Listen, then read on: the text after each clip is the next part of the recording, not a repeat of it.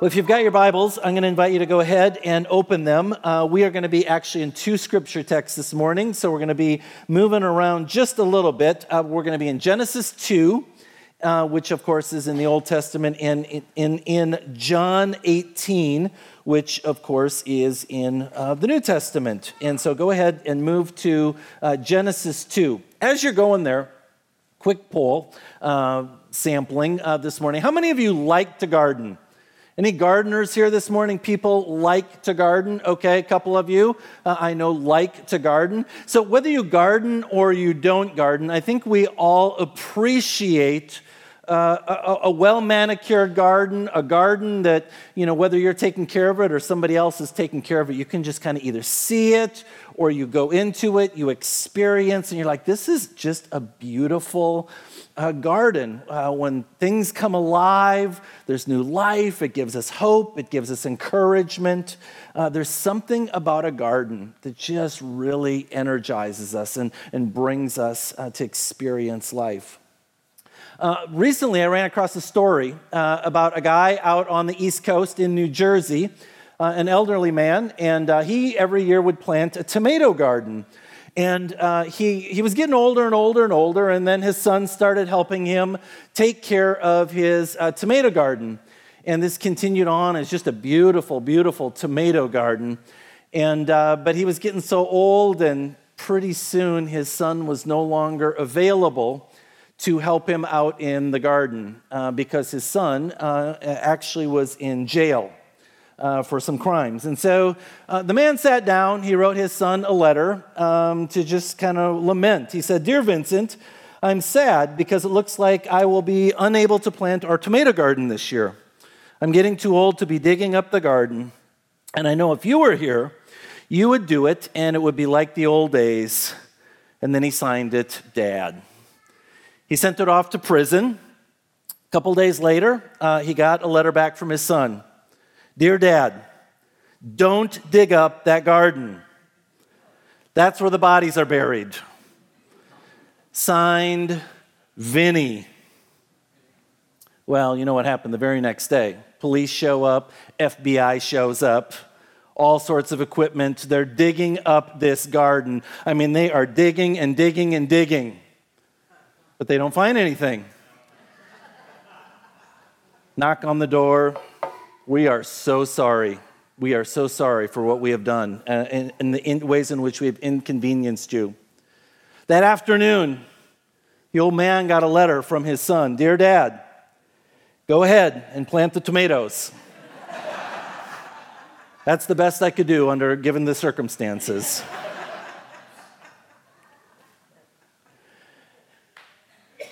It's estimated that about 70 million Americans garden every year. It's about one in every three households, whether it's a, a garden at your house, a community garden, flowers, vegetables, all sorts of different things. And I remember as a kid, uh, my dad was a gardener. My dad was an avid gardener, and I remember watching him uh, from the house. He had a really big garden, and I, I remember watching him and thinking to myself, why does he work all day at his job and then come home and work some more? It just made no sense to me. But my dad loved to dig in the dirt where there was flowers, vegetables, all sorts of things. Now, as an adult, and uh, as I've gotten into gardening myself, I get it. I understand the ways in which just digging into the dirt, uh, just there's something about it that's so healing, something so renewing, something that, that frankly brings me lots and lots of hope. Well, I ran across a poem uh, that I wanted to share with you all um, that uh, I think speaks a little bit about uh, gardening. And this is what it says The kiss of the sun for pardon, the song of the birds for mirth, which is, means laughter. We don't use that word mirth a lot. So the song of the birds for laughter. One is nearer God's heart in the garden than any place else on earth. Isn't that good? I like that poem. I think there's a lot of biblical truth uh, to that poem. Because as we read scripture, there's lots and lots of images and ideas of gardening uh, going on. planting, harvesting, sowing, reaping, soils, seeds. Of course, Jesus lived in an agrarian society. And so they were always talking about gardening. There's this gardening theme that comes up over and over. And so today uh, and next week, uh, we're going to talk about four different gardens in Scripture two today and two next week. And so in the garden, there's this idea of peace and harmony, but also there's this idea of sadness. So let us pray as we begin our, our scripture this morning. Heavenly Father, we thank you uh, that you are indeed a God who comes to us and meets us. And Lord, as we have uh, proclaimed this morning, you are King of kings and Lord of lords, and we crown you Lord of all. And so, God, as we prepare our hearts to hear your word this morning, may the words of my mouth, the meditations of all of our hearts be acceptable. For you are indeed our rock and our Redeemer. Amen. So, our sermon series is called Into the Garden. And the first garden we're going to look at, of course, is the Garden of Creation, or, of course, we know it as the Garden of Eden. Here we go Genesis 2. Now, the Lord God had planted a garden in the east, in Eden, and there he put the man he had formed. So, from the very beginning, God says, I'm a gardener. This is what I do. The Lord God made all kinds of trees grow out of the ground, trees that were pleasing to the eye and good for food. And immediately we read that God was growing stuff. God had a green thumb. Now, when I plant things in the garden, it's about a 50 50. I don't know about you. But not God. This is God's garden. This is how God does it. In the middle of the garden were the tree of life and the tree of the knowledge of good and evil. A river watering the garden flowed from Eden. And from there, it was separated into four headwaters.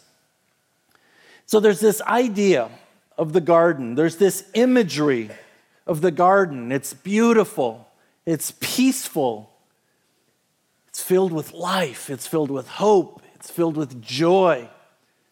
It's wonderful. And gardeners, can you imagine a garden in the Garden of Eden? No decay, no weeds, no dandelions, no brambles, no burrs, no thistles, no mosquitoes. I don't think there were bunny rabbits yet, even. I don't think they came along until Satan came into the world. That's just me. I fight the bunny rabbits. They're evil. They're hungry. But in this garden, everything was beautiful, everything was perfect, everything was just as exact, it was full of life. There was no disease on the plants. And things just grew wonderfully and beautifully and perfectly. And scripture tells us it was good. It was all good. And it was very good. This is the Garden of Eden. This is how God created the world. And then, of course, God created Adam and Eve. The Latin term, creatio ex nihilo, created from nothing. And God placed Adam and Eve in the garden, said, Take care of it, tend to it, enjoy it, just celebrate. And by the way, name the animals in that beautiful garden. And so there's Adam and Eve dog, cat, bird, fish, cow, horse. And that's how they spent their days in the Garden of Eden. It was just, it was awesome. It was amazing. It was wonderful at every level. And it wasn't just Adam and Eve, but God was present with them in the garden. In Genesis 3, it says this Now God was walking in the garden in the cool of day. Now, think about your garden, that, or uh, maybe a garden that you enjoy. It's in the cool of the day, early in the morning, or late in the evening, not one of those hot, sticky garden days, the cool of the day. So there's this idea of intimacy, of relationship with God. Adam and Eve and God in this beautiful, amazing place in fellowship with one another. Now, of course, there was someone else who came into the garden after some time. Someone with malevolent intentions. We know him as Satan, the devil, the evil one. When he came into the garden, he brought his will, he brought his pride, he brought his big mouth to tempt Adam and Eve. And of course, that's exactly what he did. And he convinced them to stop enjoying the garden as they had been enjoying this beautiful garden of creation, to put God in the tool shed, to take their will and put it center. Because up until then, God was in charge. And Satan said, No, come on, live a little bit. Lean into what you want to do. And of course, this is where all the problems began. So, in that moment, God said to Adam and Eve, You know this story. You guys got to leave the garden because this is a place. The Garden of Eden is a place that is filled with pleasantness. That's literally what Eden means pleasantness. God said, You got to go because this is a pleasant place and you have now corrupted it. You have brought sin and death into the garden. And God placed some security guards in front of the garden so that nobody could return to this garden. And this is the story of the Old Testament over and over and over. God's people have been kicked out of the garden and they're anticipating, they're hoping, they're waiting to be able to go back into the garden. In Genesis 3:15, God says this to Satan I will cause hostility between you and the woman, between your offspring and her offspring. He will strike your head, and you will strike his heel. This is the first prophecy in Scripture. And this is known, theologians call this the proto evangelium. So, as you're having lunch today and you're talking about, hey, what did you guys talk about at church today? Eh, we talked about the proto evangelium, which means a Messiah is coming, a rescuer is coming, a savior is coming. They know the world is messed up, but it's going to get better, but they need to wait. And so, for thousands of years, God's people are waiting for a rescuer, for someone to come and save them, to deliver them from the sin of the world. And of course, finally, Jesus arrives on the scene. And for three years, he teaches, he performs miracles. And he's such a polarizing figure because he does some really neat things and he says some just extraordinary things. And on the one hand, people are like, oh, this guy's so intriguing. He's so interesting. I just want to be around him. But on the other hand, Jesus is just like, he's so offensive. Who does he think he is? He says, Well, I am God. I have come from the heavens to dwell among you. And many people just couldn't handle it. And if you were here last Sunday, he talked about cannibalism and all sorts of things that just did not make sense to them. And Jesus spent most of his time in the northern region of what we call Israel today, in the Galilee region. And every now and then he would go down to Jerusalem, the religious center, stir things up, and then he would go back north, back to his people, the Galilean people.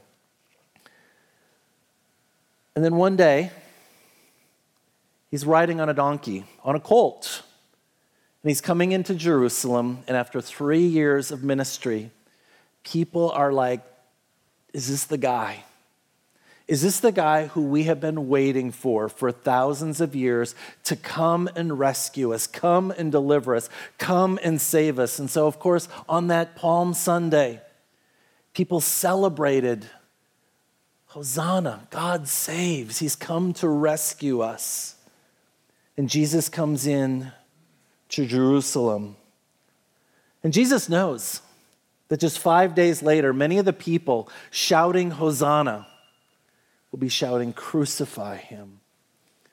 And I got, I got a kick out of us uh, singing Hosanna this morning and looking at you guys out of the corner of my eye and your arms in the air. And I thought a bunch of Lutherans waving their arms around.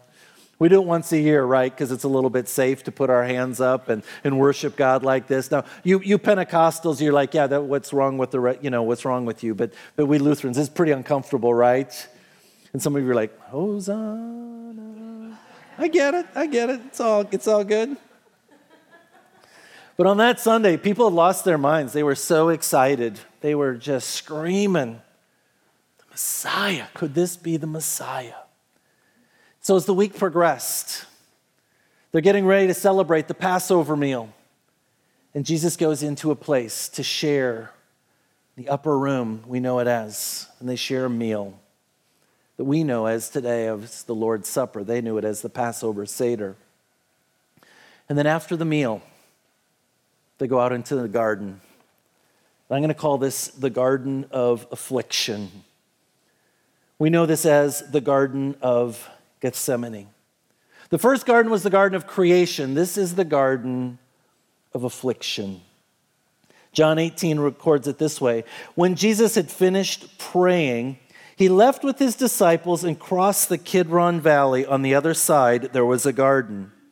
And he and his disciples went into it. Now, Judas, who betrayed him, knew the place because Jesus had often met there with his disciples. Now, you can actually go to the Garden of Gethsemane uh, today. Um, it's it's uh, just outside of Jerusalem, it's right across the Kidron Valley. Uh, when you're in Jerusalem, you can see it.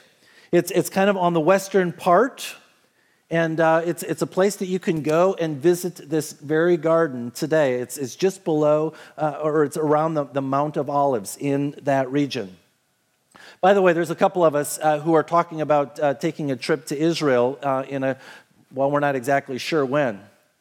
But I know those of you who had visited Israel before have stood in the Garden of Gethsemane. You know how powerful that is, that imagery to stand there. And this is a little bit what the uh, Garden of Gethsemane looks like today it's olive trees. And Gethsemane uh, literally means olive press. It's the place where they, it's filled with olive trees and where they would uh, process the olives. And in ancient times, olives were really, really important to the life of the people.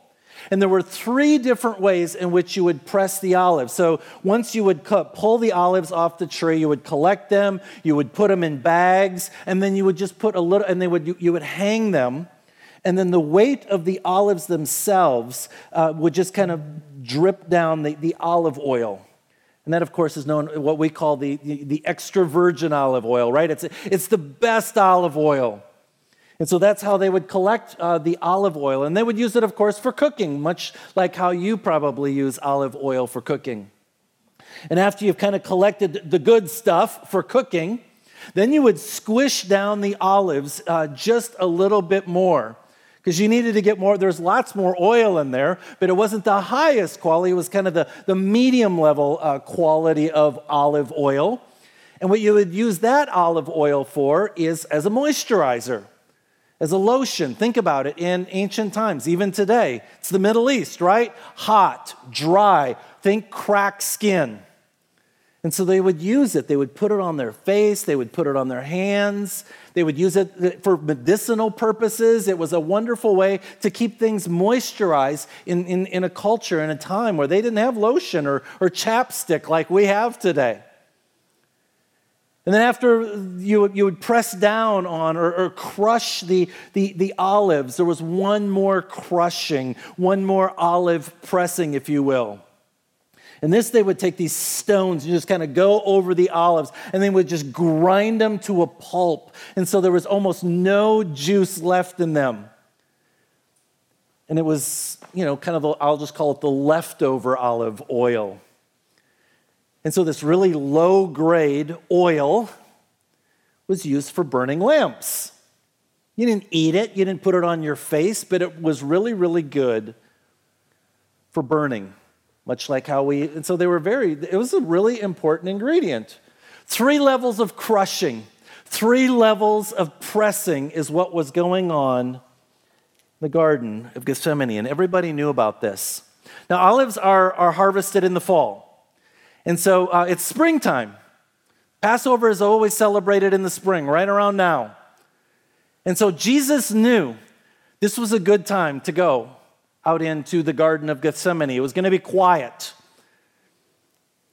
because, you know, things like here were just starting to bud. And so Jesus goes into the garden with his life group, with his disciples, with his people, just a handful of people, to go and pray. And it says, as he was out in the garden praying, he began to sweat. We think to ourselves, well, of course he was sweating. It's the Middle East, it's hot, right? But actually, it was cold. In fact, in John 18 18, it says, And the servants and officers stood there who had made a fire of coals, for it was cold, and they warmed themselves. So it was cold. It was cold like it was here this week in Bloomington. It was cold. So Jesus is sweating. Well, it's cold. But he wasn't just sweating, t- tears, tears of blood. He was stressed. He was filled with anxiety. And the scripture says he was sweating as if tears of blood, but this is not a, a, a figure of speech. This is an actual uh, medical condition called hematidrosis. It's this idea that you are under so much stress, under so much anxiety, that the capillaries in your eyes just burst. And then they get mixed in with your tears. That's what's going on with Jesus. I've been stressed in my life, but I have never sweat blood before. That's the kind of anxiety and stress he's got going on in his life. And he knew that the very next day he would be arrested, he'd be tortured, he'd be hung on a cross. He was going to experience some of the most excruciating pain known to humankind. He knew that was all coming in just a matter of hours. And 24 hours later, he would be hanging on a cross. He knew that was coming. And so he stressed. He was sweating blood. But I don't think it was the stress of physical pain that he was anticipating that was causing this great anxiety, this just incredible, excruciating feeling in his life, this, this crushing coming down upon him. I think it was the idea that Jesus knew what was really coming, what was going to hurt even more what was going to be even more painful was that he was going to experience the wrath of God. See, many people have experienced torture throughout history, right? Kind of common, kind of normal. Not so much today, but, but it still happens, right? Not Jesus. He was going to experience all that physical torture, plus, he was going to take on the sins of the world. He was going to take on your sins. He was going to take on my sins. He was going to take on all of our sins. The Apostle Paul says it this way in, in 2 Corinthians uh, 5.21. God made Jesus, who had no sin, to be sin for us, so that in him we might become the righteousness of God. So, what Paul is saying is Jesus doesn't just kind of take on our sin like a magnet but he actually becomes sin. So Jesus doesn't just take on your pride, he becomes pride. He doesn't take on your greed, he becomes greed. He doesn't take on your lust, he becomes lust. He doesn't take on your envy, he becomes envy. Gluttony, anger. Jesus becomes pers- evil personified. I think that's why he's sweating blood. He's going to experience physical torture, to be sure, but he is going to take on our sin and become our sin. Martin Luther called this the Great Exchange. And it's simply understood this way that my sin goes to Jesus, and Jesus' righteousness comes to me. The Great Exchange. It makes sense, right? This is called the doctrine of imputation for you theological nerds. We don't really get it fully. We can explain it, but what does it mean that Jesus becomes our sin? He doesn't just take on our sin, he becomes our sin. So, of course, as Jesus is hanging on the cross, he says, My God, my God, why have you forsaken me? He feels so empty. He feels so alone. He feels so evil. Jesus Christ, holy, perfect, now is the personification of evil on the cross.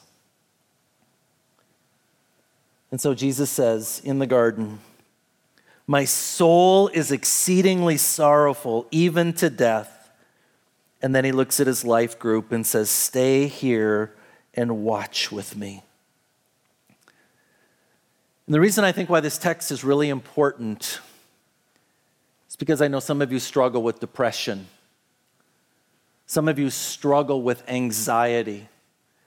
Some of you struggle with this idea of God, I don't know what to do. I just feel so horrible. I just want to die. And if that's you, Jesus understands. He knows what it's like to feel that horrible inside his mind and in his heart that he just wants to die. He's like, God, I can't take it. Jesus understands. Whatever mental anguish you might be going through, Jesus has been there. He gets it. That's where he was in the Garden of Gethsemane. So he starts praying. He continues to pray. He says, Father, if it is possible, let this cup of suffering be taken away from me. Right? He does what you and I do when we experience pain take it away. I don't like it. This hurts. If it's possible, take it away. Because Jesus knows that God is using him to rescue the world. And he's just like, God, is there any other way? Is there any other way that we can do this? Because I don't like it. It hurts. And I'm anticipating tomorrow, Good Friday. And this is the question that we ask in the 21st century over and over. I hear this question all the time, and I know you do too. And the question is simply this Is there any other way? Is there any other way to God? I mean, don't all paths lead to God? You know, Islam, Christianity, Hinduism, aren't we just taking different paths to God? I mean, this is kind of the common understanding of the American life, of, of how we think, right? Well, all paths lead to God, right? That's what Jesus is asking. God, is there any other way? Can I just align my chakra? Can I just get a little bit more karma? Can I just travel to Mecca? I mean, let, us we can go on and on, right? Is there any other way? I don't like this. And so I think we come up with this idea, this thought.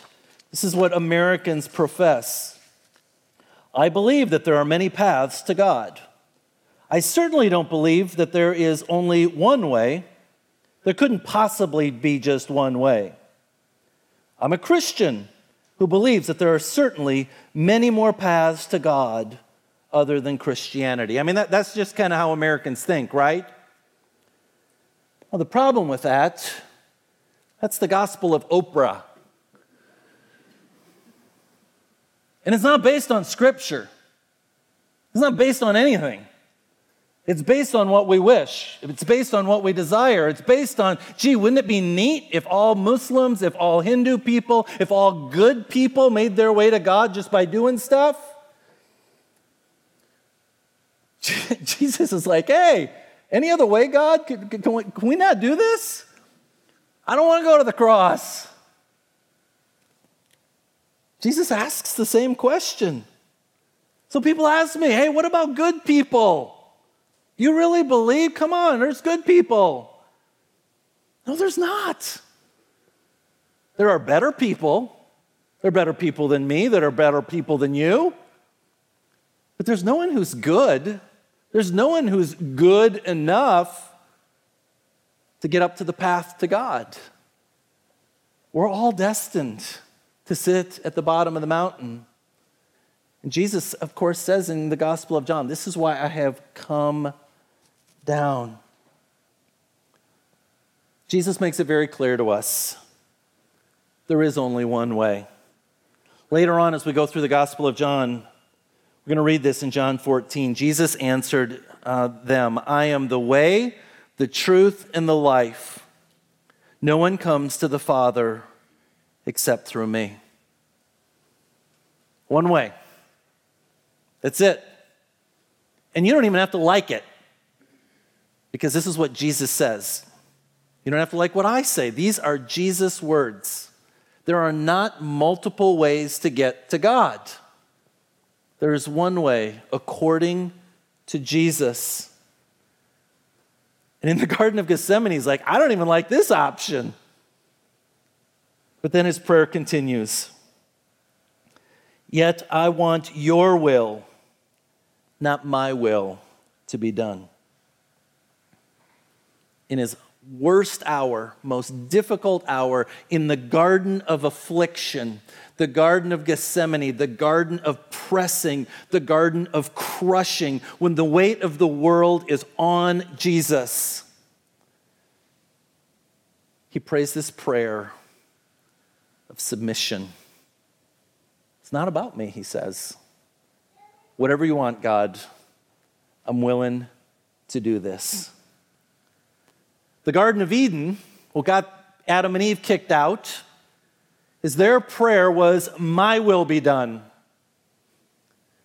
The Garden of Gethsemane, the Garden of Affliction, Jesus prayed, Thy will be done. And these are the two gardens in which we live our lives, day in and day out, right? My will or God's will.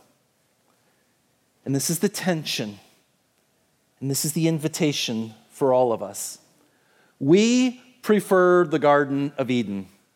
My will be done. I'm going to just put God in the tool shed. I'm going to do what I want to do. I'm going to choose God on my terms. In the Garden of Gethsemane, make no mistake, it's the hard garden, it's the garden of affliction. But it's not my will, it's thy will be done. So I got a, an image here that I just spoke to me. I think this is the Garden of Gethsemane for you and for me. It's this idea of surrender. God, thy will be done. I don't get it, thy will be done. This is what I want, thy will be done. These, these are the ways I'm feeling, but thy will be done. And Jesus invites us to step into the Garden of Gethsemane every single day of our lives and just declare, God, I surrender. Not my will, but your will be done. And after Jesus prays this prayer, Judas shows up. Judas and a group of guys come out to arrest Jesus, of course, uh, in this betrayal. The soldiers arrest him. Jesus is tried six times three times in a religious court and three times in a civil court. And he's condemned to die on a cross.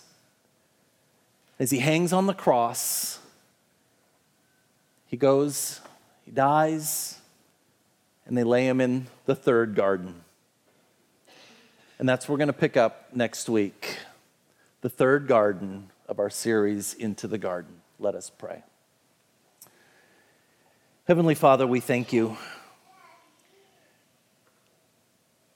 that as you made the world wonderful, beautiful, the Garden of Eden, God, that was your plan. That was your original plan. And we messed it up by claiming our will be done. But God, that was not the end of your plan. You had more gardens to invite us to step into, to experience. And Lord, we thank you for the Garden of Gethsemane, the Garden of Affliction, that place where you were crushed, that place where you were broken, that place where you were beaten to a pulp, that place, God, that provides hope and redemption for us, for all of humanity. But make no mistake about it, that place of surrender and so, God, as we figure out what to do with the story today, with this text, with this garden, this place of surrender, we too cry out to you, not my will, but your will be done. Lord, in your mercy, hear our prayer.